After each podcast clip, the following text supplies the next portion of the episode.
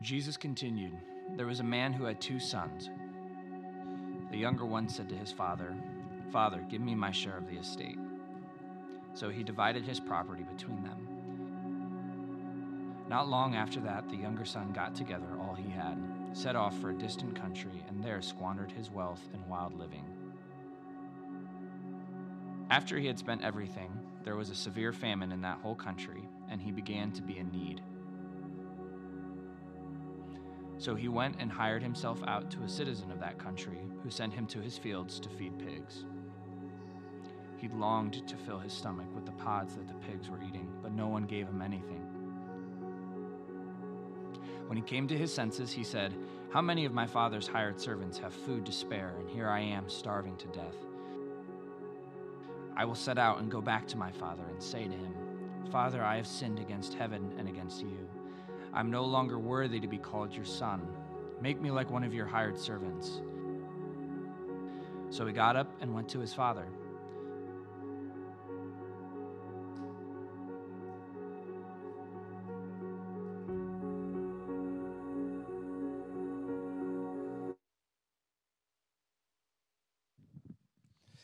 So on December 17th, 2013, my life changed forever. That morning, Jessica, my now wife, came to my parents' house assuming, thinking that we were going to go on a date. And that morning, she knocked on the door and was met by my grandma who lives with my parents. And very quickly, she realized that I had lied to her. And my grandma handed her a kind of booklet, handed her a, a, binder, and then handed her a sheet of paper. And all of a sudden, Jess, who thought she was going on a date, started a scavenger hunt. And that scavenger hunt first took her to the place where I got her number. It's at Durbin's Magic Freeze, the, ble- the best ice cream ever, right? I got her number at Durbin's one summer night. And it wasn't until three months later that I ended up texting her because I was scared out of my mind to text her because I liked her so much. After that, the scavenger hunt took her to Silver Creek, which is where our first date ended. We got Angie's, and then we walked around Silver Creek, and I asked her to be my girlfriend officially. Then after that, it took her to her parents' house where we had our first kiss. And then after that, we went to the Norton campus. It took her to the Norton campus of Grace Church, where I was standing in front of the auditorium on the stage as she walked in the back doors, ready to get on a knee and ask her to marry me. And all of a sudden, our life changed forever inside of that moment. Here's what's interesting our life is compiled with stories, our life is made up of stories. Our life is snapshots of stories that give to a greater story. And inside of that moment of asking Jessica to marry me, we had created snapshots already, and snapshots were to come. Here's what's interesting about stories stories connect us, stories can sometimes challenge us, stories can clarify things for us. Inside of stories, I believe that we find deeper meaning and purpose to our life. We ask big questions inside of the stories that you and I exist in and share to one another. We sit in a season of stories. Do you know that? I think this season, the season of holidays and of Christmas, bring to the surface stories inside of our life. Yes, Christmas stories, the ones you'll watch on TV, the ones we've been watching for a month already with our kids, right? The, the ones you hear inside of songs, the ones you read to your kids at night, whatever it may be. But not just that. You and I, I believe, reflect on our story inside of this season more than any other time in the year. There's something about this season, there's something about stopping and celebrating, something about being around family, something about this season that brings to mind reflecting upon our story, the good times and the bad.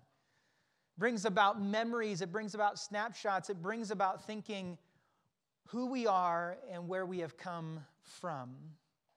What's interesting is Jesus, the master storyteller, I believe, used stories to connect with us. Jesus knew that stories connected with us, and we as humans are built to connect through stories. He used stories to connect with us. Jesus shared stories not for entertainment's sake, but for explaining's sake. Jesus used stories not for entertainment's sake, but to explain reality. And here's what is important today. What you need to know is this Jesus ultimately used stories to connect our story to the greater story. And that is what he wants us to lean into today as we jump into a very popular story that Jesus shared with us. Today, we're starting a conversation that's going to last five weeks, run us into Christmas Eve, called The Prodigal God.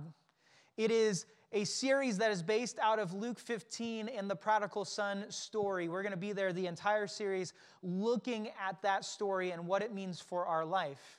I want to point you to some resources. First is this this series is inspired by a book by Tim Keller called Prodigal God.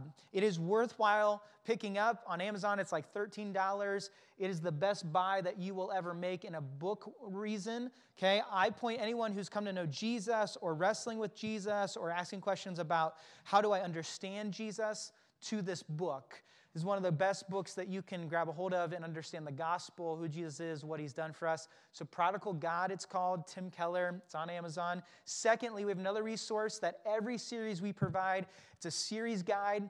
Basically, it's a weekly devotional that aligns with where we're going inside of the conversation or series that we're in.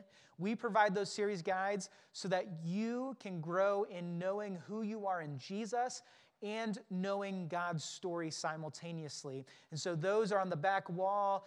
We'll have volunteers handing those out after the service. I would challenge you to grab one of those because today it's one of the applications, okay? And so you got an application before any anywhere we went with the Bible story, but that is a great resource for you to jump into. Today, we're just going to start very introductory inside of this story. It's going to feel very introductory. It's going to feel like we just scratched the surface. It's meant to feel that way. In the next several weeks, we're going to dive into the story of the prodigal son. Here's what I want you to write down this story, the story of the prodigal son, is a snapshot of the gospel.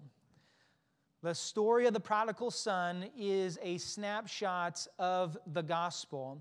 Our hope is this inside of this story is that you would get a picture and perspective of the greater story that is sitting underneath this story, that is sitting as the foundation of this story. And that snapshot being the gospel primarily, who Jesus is and what he's done for us. Because here's the reality stories, stories inside of our life, stories we've been told, or stories that we lean, lean into, all about our life or of our life right? The stories that we hear, the stories we tell about our life or are playing out in our life, or the stories that other people share, they point us to understanding maybe who we are, why we exist. They give us an explanation for meaning and purpose inside of our life. And that's why I think we lean into stories. They're snapshots that give us a picture of the grander story that is going on inside of our life because our life is a story. And what's interesting is this my engagement story, the engagement story of me and Jess, is a snapshot of a story that's playing out in our life. And it is one of several snapshots that have taken place the last several years. I actually have the original binder that uh, I used to have Jess go around and do the scavenger hunt in okay? And I was reading through it because it's in like a box, one of those like keepsake boxes, right? And uh, I looked through it and I was like, wow, this college Joel tried his best at being romantic and trying to get from point A to point B. It's rough at points, but it's cute and it's romantic at other points, okay? And this was a snapshot for us right? And as I looked through it, it reminded me of the journey we were on, the journey of what it meant to be young and in love and what it looked like at that part in our story. And then, right, I think about the snapshots being like scrapbooks, but we don't have scrapbooks nowadays, we have photo books, right? And all of a sudden, we have our wedding photo book with all the pictures in it, and it's a snapshot of our story right? It's a snapshot of what happened that day on December 13th, 2014. And ultimately, the trajectory that our story was taking. Then, right, If you got a snapshot of your wedding, you got to get a snapshot of when you have your first child. And so we got these pictures where we're expecting Corbin, the first baby in our family, to come along. And that took place. And we went out and got those pictures, and we got a photo book there, and it's a snapshot. Because ultimately, it's going to be a big deal to our story because it's not just us two anymore. We're adding a third one, changes the whole trajectory. Well, if you do that for the first one, you have to do it for the second one because then it's even and she can't complain later on in life, right? So we got one when Ava came. Our second one, who came just a few years ago, right? All of a sudden, we have a snapshot of not just one, but now we have two, and it's changed the trajectory of our life inside of that. There are snapshots that act like scrapbooks or photo books that you and I have that create a collective story for us. Snapshots of your own story or snapshots of how others have impacted your story and stories that have made impact on yours. I want to do this for just 30 seconds, a little class participation. I would love for you just to sit, whether it's writing it down or just mentally going there. What are some of the snapshots of your life? Here's what's interesting we are not just robots collecting information and dispensing information. We've been created as humans to live a story. You all have snapshots, and inside of here, we are here for a reason today, collectively, as a part of our story. So I just want to give you 30 seconds. What are some of the big snapshots of your story that I have collected up to this point? Write them down or just sit there in silence and think about where you have been.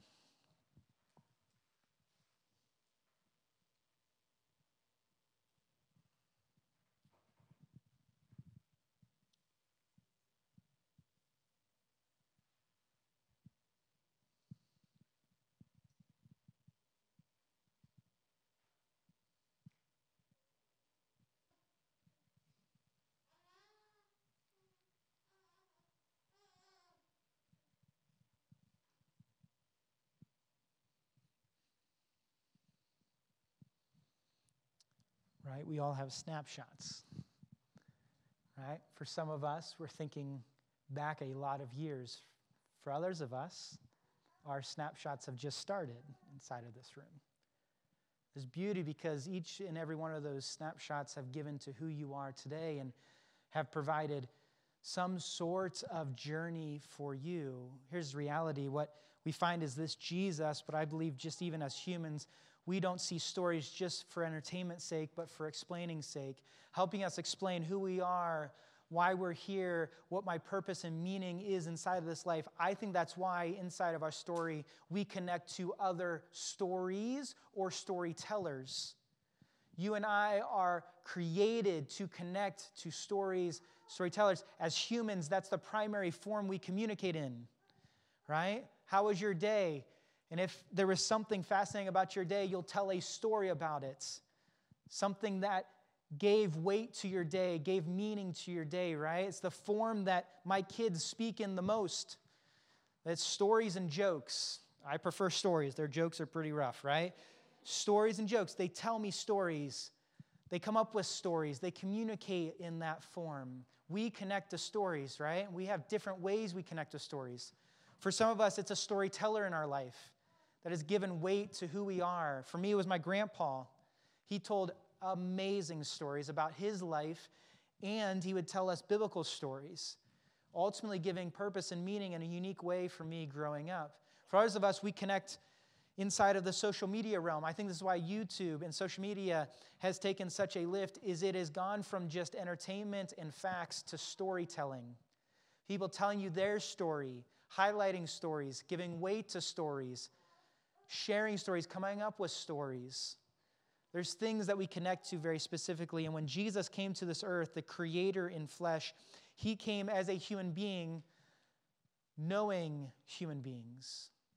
He came as a human being, being the one who created us as humans. He came and he knew that stories connected with us. How do I know he knew? Is because a third of his teachings, a third of his lessons centered around stories called parables.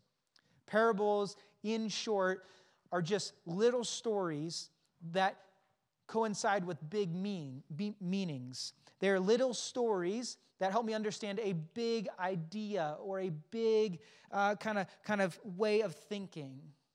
Literally, you can translate parable as lay alongside. I'm going to use a story to lay alongside this big idea to bring it to the surface.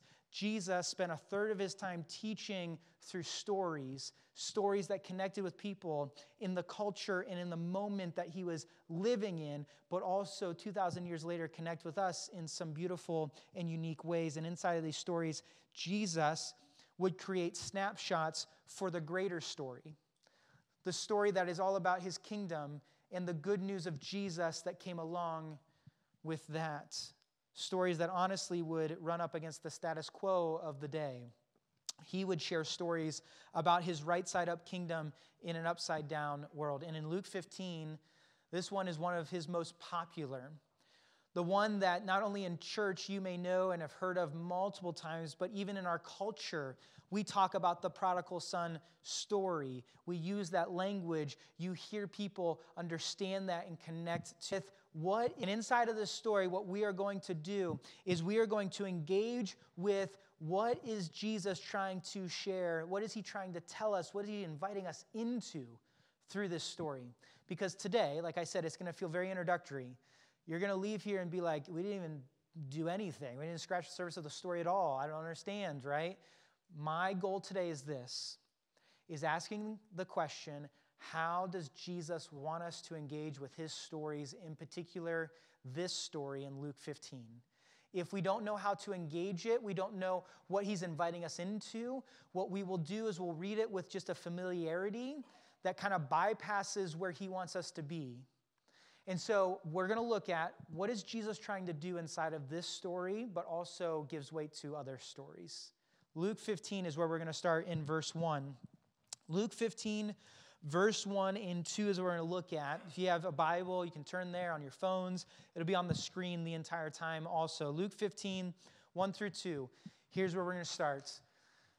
Luke writes this Now the tax collectors and sinners were all gathering around to hear Jesus.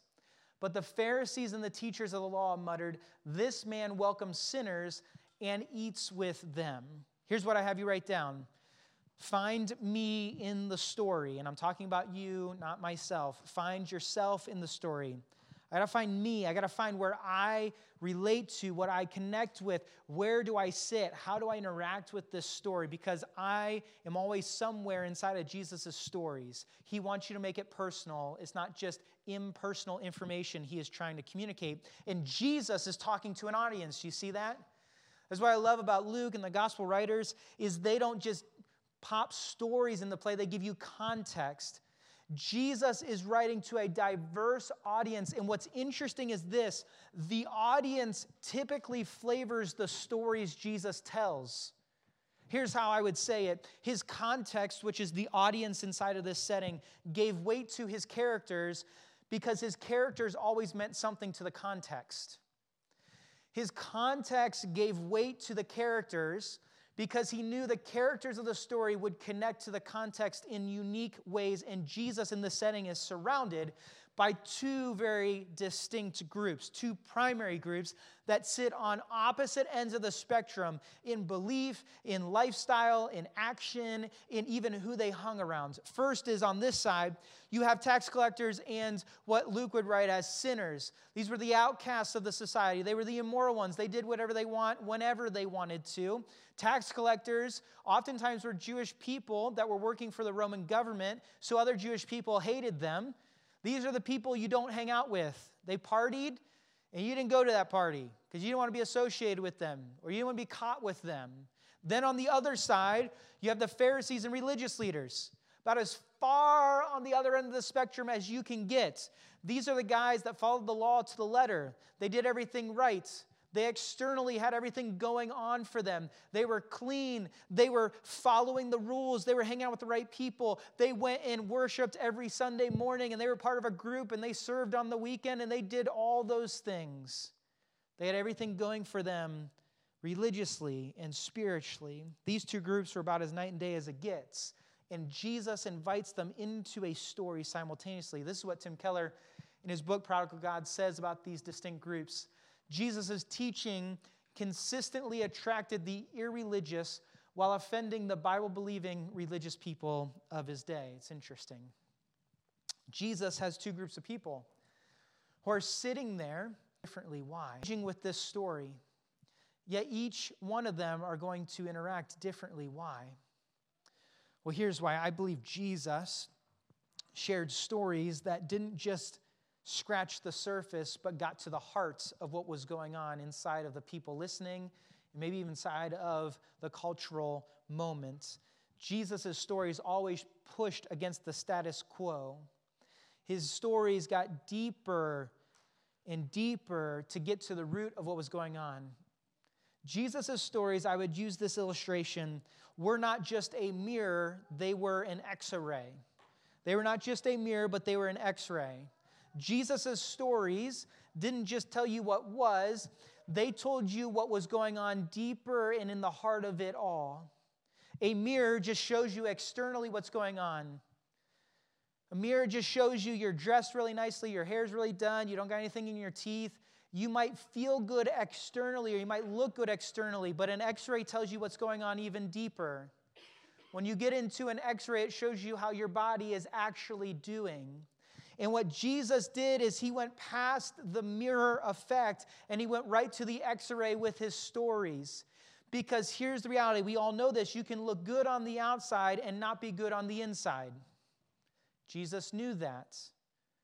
And Jesus' stories went there very quickly because Jesus wanted to make sure that he was getting to the heart of the conversation so, why were the sinners and the irreligious, why were they so inviting and, and welcome these conversations? Why would they jump in? Aren't they the ones that would run away? Aren't they the ones that, that honestly would bolt once Jesus came because he's telling them what's going on inside of their hearts? Well, I think if you were a sinner, it was inviting because here's the reality. If you're someone who has maybe been here inside of this. You can relate to the tax collector, the sinner, the outsider, the outcast. The reality is this the mirror and the x ray, they look very similar. Maybe you've been in a seat before where you look in the mirror and you're like, I'm nobody, I'm messed up, been there, done that, screwed up. Doesn't take long for someone to call you out, to say this, to say that, or maybe you're scared because you're not sure anybody's going to hang out with you anymore because of the lifestyle you've chosen. The reality is this you're like, I don't need an x ray. I got a mirror. Everybody sees what's going on. Everybody sees my life's messed up. Everybody sees what's going on inside of it. The x ray just confirms it. And what's interesting about this is Jesus, I think, was inviting to that group of people because, yes, he went to the heart of it which they already kind of knew what was going on. But secondly, he gave them something better. If you ever go to a doctor, they do an x ray and say, hey, this is going on. Ah, it's not looking good. And then they said, ah, hope all goes well, and they sent you home without doing anything. You'd be pretty depressed.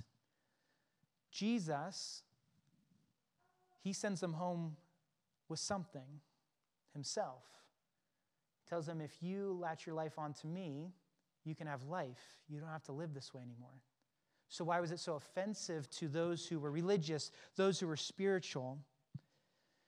It was shocking to them because here's the reality they functioned in a mirror lifestyle.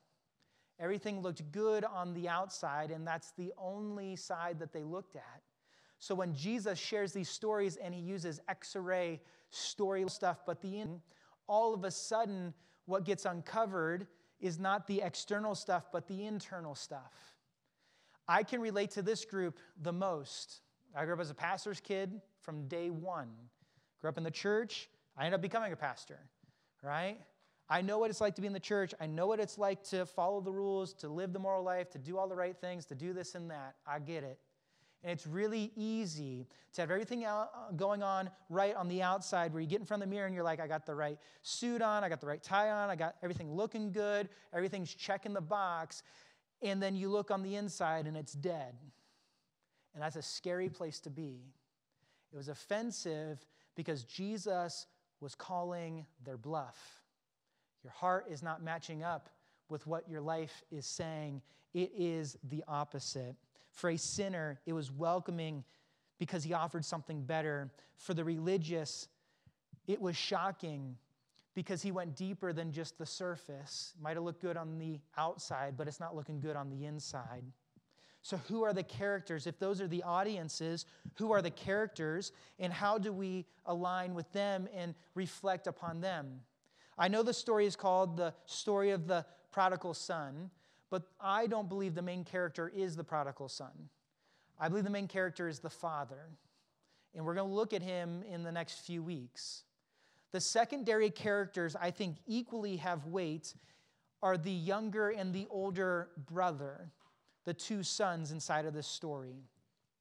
Like I said, Jesus does not tell this story void of context. The two sons, and we're going to see this, I'm not going to get into the weeds of it today, next week, the week after, the two sons connect with the context, with the audience so deeply.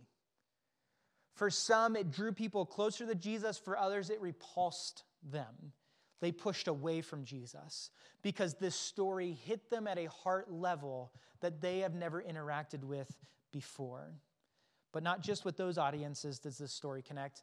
I believe for all of time, this story connects to each and every one of us. Each and every one of us can connect with one of the two sons at any point in our life. So, the question I would say is this that you need to ask yourself as you read the story, as you process it, is this Who am I in this story? Who am I in this story? Like I said, Jesus does not share stories for impersonal information. He shares stories for personal reflection. Each and every one of us can find me in the story, and I need to be able to read it with that lens on. So, first, find me in the story. Secondly, we go to Luke 15, 11, and 12, where the prodigal son story begins. Before verse 11, we see two other stories. We see the lost sheep and the lost coin. Those two stories have great weight to them and connect to the prodigal son, but the prodigal son story is the, the most famous of them all. This is where Jesus starts in Luke 15 11. Jesus continued after he shared the first two stories. There was a man who had two sons. The younger one said to his father, Father, give me my share of the estate. So he divided his property between them. That's all the further we're going to get in the story today. So buckle up, right? Here's what I would say about this. Secondly, we got to find meaning in my story or in the story. We got to find meaning in the story. Find meaning in the story. Like I said, Jesus' primary goal is not to entertain, but he is trying to draw you into spiritual realities, into realities about your purpose and meaning, why you exist, who you are, and what he means to your life. He's trying to draw you in, and in the process, he pushes of our human nature quo. He's going to push against the status quo of the cultural moment, of our human nature. He's going to throw things upside down, topsy turvy. And inside of this story, we see that Jesus highlights some pretty significant spiritual realities that we're going to look at the next several weeks. As I was studying, I came across a TED talk by a Pixar screenwriter who was sharing uh, about telling or writing good stories. What are the key components? Because he's written some uh, pretty good stories like Toy Story, Finding Nemo, things of that nature. And when he shared, he said there's three distinct things in sharing a good story. He said, A good story needs to make me care, make me work, make me wonder. Make me care, make me work, make me wonder. I thought that was interesting because each and every one of us, we have stories that hook us. That's why you and I binge watch series and TV shows. It just is. Something hooks us, so we go from watching one to 25 in a night, which I don't even know if it's possible, but some of us have done it. I remember doing it. I was in college. I was in college, and for some reason, I got hooked to Boy Meets Worlds, which I love. Boy, Meet, Boy Meets Worlds fans? Me. Yeah, my people. We'll meet afterwards. We'll powwow a little bit, okay? And I remember I started watching them on what? YouTube. Ain't no streaming services back in the college days for me. I had to watch them on YouTube, probably illegally. I'm not sure who posted them, but I got to see them. And I watched about five or six or eight or 10 every night until I got through seven seasons of Boy Meets World. And yes, I cried at the end of the seasons, okay? I cried because I was so connected to them, right? Then later on, first year of marriage, my wife said, We should start watching Gilmore Girls. And I said, Gilmore Girls, what's it about? She's about, it's about girls who drink coffee and do life. And I was like, Oh boy. We started watching one. After episode two, I was like, we need to watch episode three now. Like, it needs to happen now. And we got hooked on Gilmore Girls. We watched that through our first year of marriage. You all have it. You all have it right? It's a series, or it's the Disney Plus series, or it's the Amazon series, there's Netflix, whatever it is, right? We all have something that hooks us. Something that's made us care, that's made us work a little bit, that's made us wonder about. Maybe it's connected in unique ways to our story, it's given weight to our story. Jesus does that. Don't let the familiarity of this story make you lose sight of the intensity and the cleverness of the story Jesus shares with us. My biggest fear in the seat that I sit in, one of my biggest fears in the seat I sit in, is that stories and the story of Jesus and what we read in the Bible can become all too familiar. I just read it to get it done. When you read it and understand the story, it pops because Jesus does all three of those things. He makes me care. How do I know? He introduces a family. He introduces a family. Jesus knows that one of the most personal, if not the most personal relationships you and I will exist in is through family. And I'll get to this in a moment, but there is tension inside of this family. And if you've ever experienced tension in a family, it can create some conversations around the family. It can create some dynamics around the family. It can create a story inside of your family. Jesus knows family connects because all of us exist in one. Whether it's great or it's poor inside of the relationship, it doesn't matter. Make me care. Jesus makes us care from the get go. We care because we read this and we see there's a son and a father, and the interaction there is off. There's tension building. Well, there must be another son because he references him as a younger son. What's the other son thinking? And all of a sudden, we are hooked in because now it's not just some information Jesus is telling us, it's a story that has people involved that we can very easily relate to because you and I have existed in this story. Some of us as the younger brother, some of us as the older brother, will find, and some of us maybe as the father. Make Me Work is the second category. He introduces the plots, which I love. The screenwriter said this What's the idea with Make Me Work? He says, as a screenwriter, he puts two plus two together, but he doesn't tell the audience that it's four. He makes the audience put together that it's four. Jesus does the same thing through the plots. Inside of this plot, inside of this story, that he is sharing these first statements that Jesus would have shared with that audience would have left them dumbfounded. We read this and we're like, inheritance, father, son. Uh, in that culture, they've been like, what? And maybe slightly offended.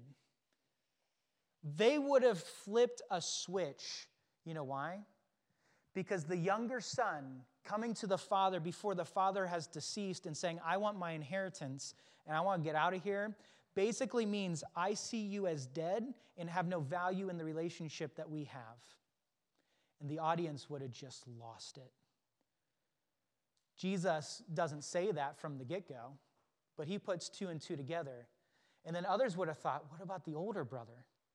Because the older brother in that culture, that was a significant title to carry. The older son, the oldest son. What's he feeling like? What's, what is going to happen next? The audience, if Jesus would have, would have paused, would have been like, why? Come on, tell us what happens next. This is significant. This means something, and I'm connected. By working, I get connected even more to the story because I find my connection to the story. Lastly, make me wonder. He introduces a story that puts us on the edge of our seats. Now, listen, I beg of you, when I challenge you to read this story throughout the week, read it with fresh eyes. Read it with fresh eyes because my fear is we read this with familiarity and we're not on the edge of our seat like maybe we should be with a story like this. We're like, oh, yeah, that's the Bible story I read in Power Kids, or that's the story that my kids know, or I tell that story once in a while, or I've been there, done that, I've seen this. Jesus tells us a bonkers story that keeps us on the edge of our seat because at every moment there is something shocking happening. And what is beautiful about this story and what the audience would have thought is at every moment they've been like, that happened, and that happened, and what's gonna happen next? And what's gonna happen next? And then when you get to verse 32, Jesus ends the story at that verse, not resolving all of the conflict and tension. And you're like, come on, Jesus, why'd you leave me hanging? Because there's still tension and conflict moving forward that you and I have to wrestle with and wonder about and creates a tension inside of our own story because Jesus oftentimes oftentimes doesn't finish a story in its completion because he wants you to wrestle with it and what it means for your story.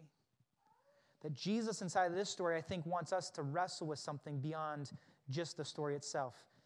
And when we wrestle with the story, and I'll give you just a spoiler alert, the story ends up being about both sons. The main character is the father.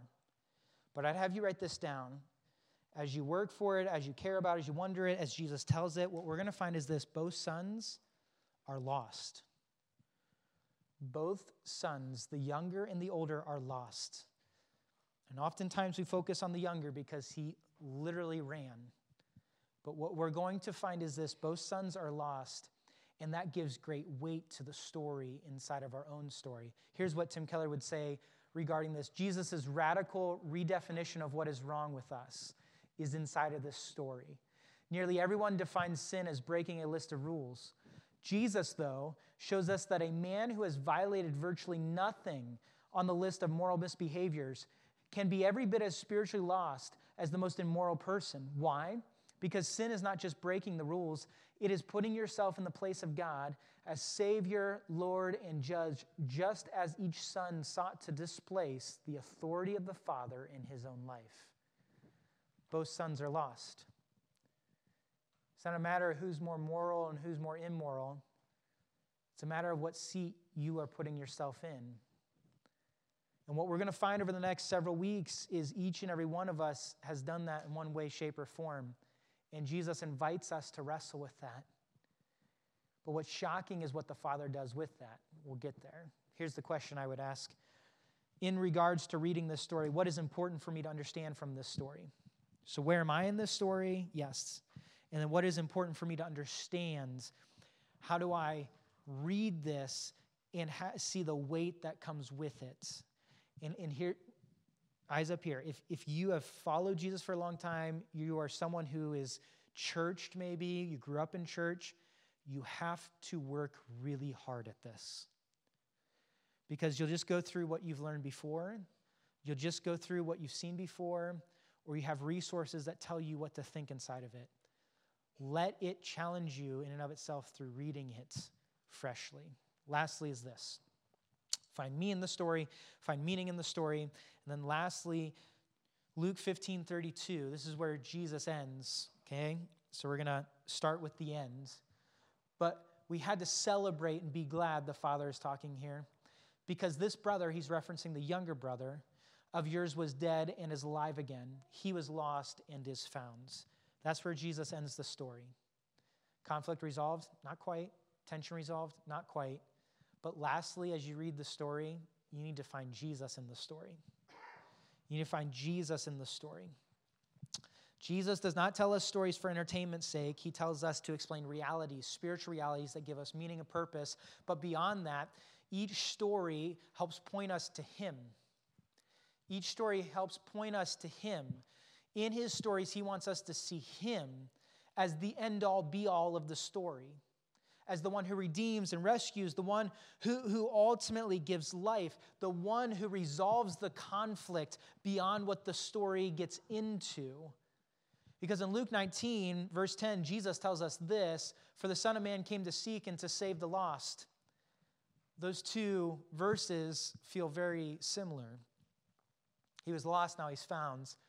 Jesus, inside of his stories, wants you to know that He is the only one who can rescue those who are lost, sinners in need of a Savior. Whether you reflect upon and, and uh, see yourself as the younger brother inside the story, or whether you see yourself as the older brother, it doesn't matter because all of us are lost in need of a Savior that we cannot provide in and of ourselves. And when ultimately you find Jesus in the story, it points you to the beauty of God's greater story. Because God's greater story gives weight to Jesus' stories. When we just read Jesus' stories, as kind of uh, kind of blanket we just read them as is we can sometimes just put moral goodness to it that was a good idea, it was wise. When you read it in reflection upon God's greater story, you ultimately see the redeeming, gracious storyline of the Creator and King God coming down in flesh as Jesus to save us. And that is Jesus' goal with his stories, is that we would see that. Here's an illustration I like to use when I explain God's greater story, the story of God. This illustration, there's, a, there's probably some more pieces I could put in it, and I'll, I'll speak to that. I believe this illustration gives purpose to the gospel in a way that's greater than just individually. Yes, he came to save us individually, but that ultimately he is coming to redeem creation as a whole because it has fallen with the curse. Here's where we see it start. In the beginning, was God, is God. In the beginning, God existed, always has, always will, and He created everything in the beginning. You and I, and life itself. Creation is where everything starts, and it was beautiful, and it was perfect, and it was holy. And inside of the garden, God invited Adam and Eve, the first humans, into relationship and into purpose.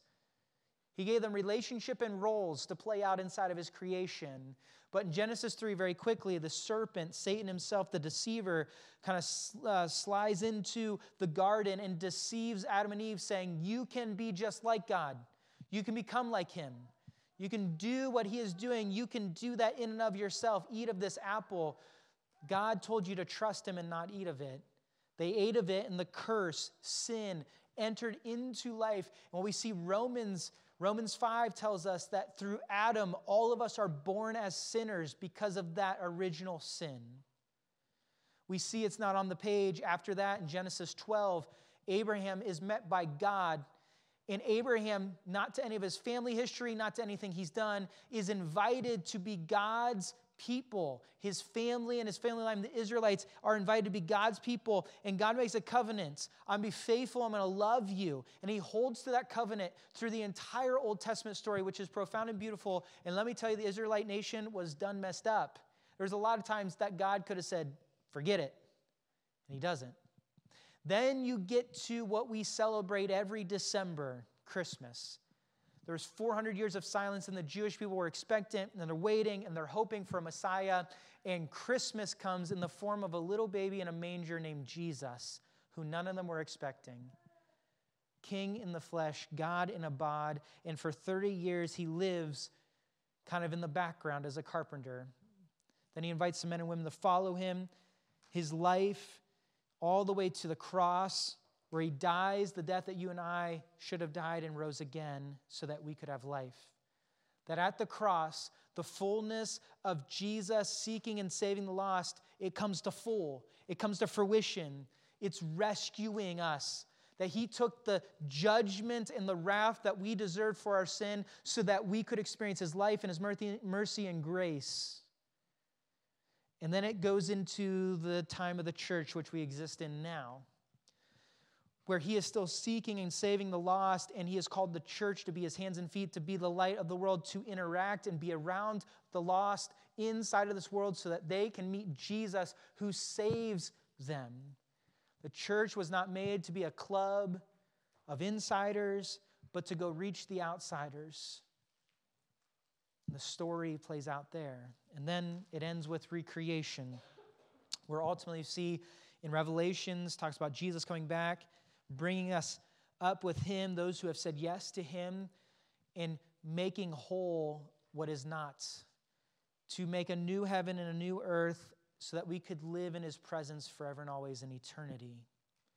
when you and I reflect upon God's story, we ultimately read Jesus' stories differently.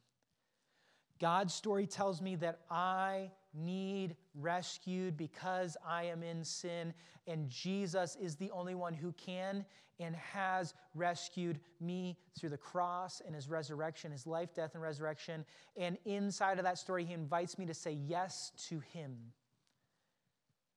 This is why we do the At the Movie series every August, is because there are so many stories that play out exactly like this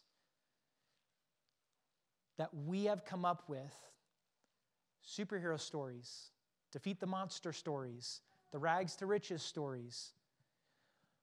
A lot of them have the same storyline as what Jesus has done for us.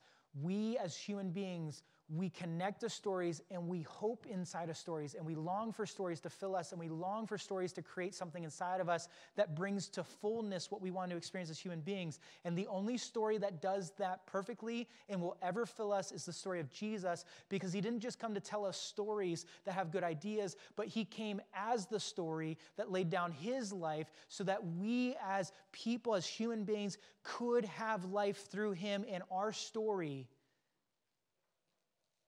would be made whole. Find Jesus in the story. It is the only way that these stories will make you whole, will finish themselves in a beautiful way.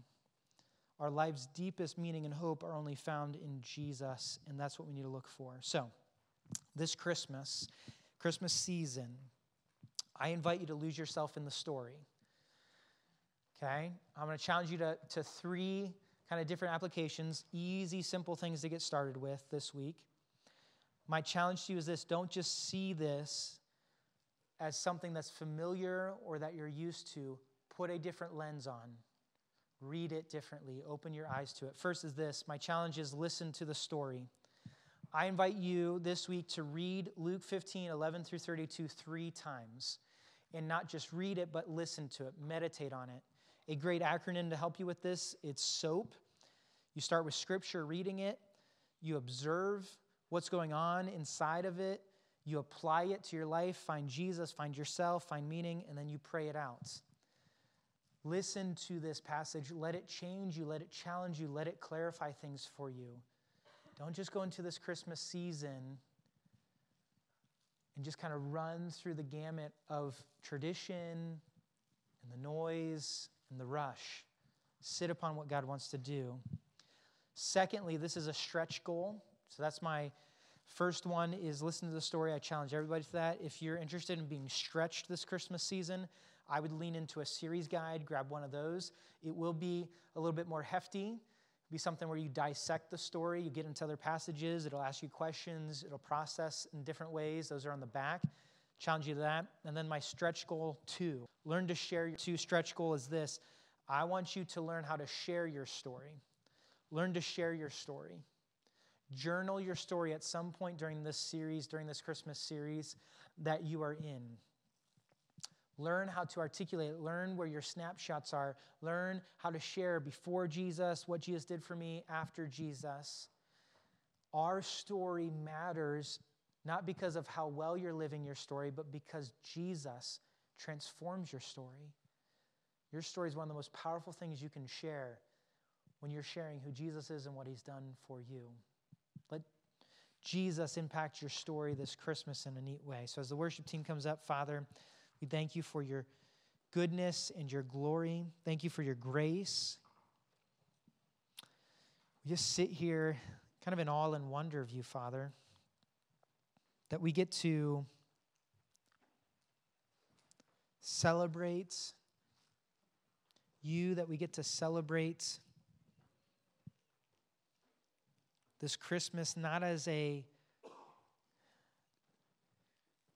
holiday that just sits inside of a random season for us, but ultimately we get to celebrate the fact that you made your way to, to us through Jesus.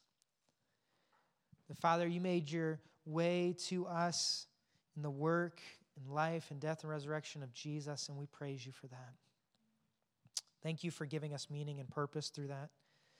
Thank you that this story and the stories that we're living have meaning They have significance, they have value. And so, Father, in this room, I pray over the stories that are taking place right now. Some stories, there's burdens to them, there's weight to them right now, Father. Would you give a special comfort and grace and rest in you?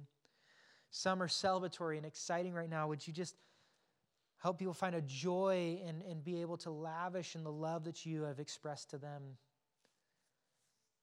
Father, I pray for those that maybe the snapshots have been a struggle, have been hard, have been hurtful, painful. Father, would you redeem and rescue?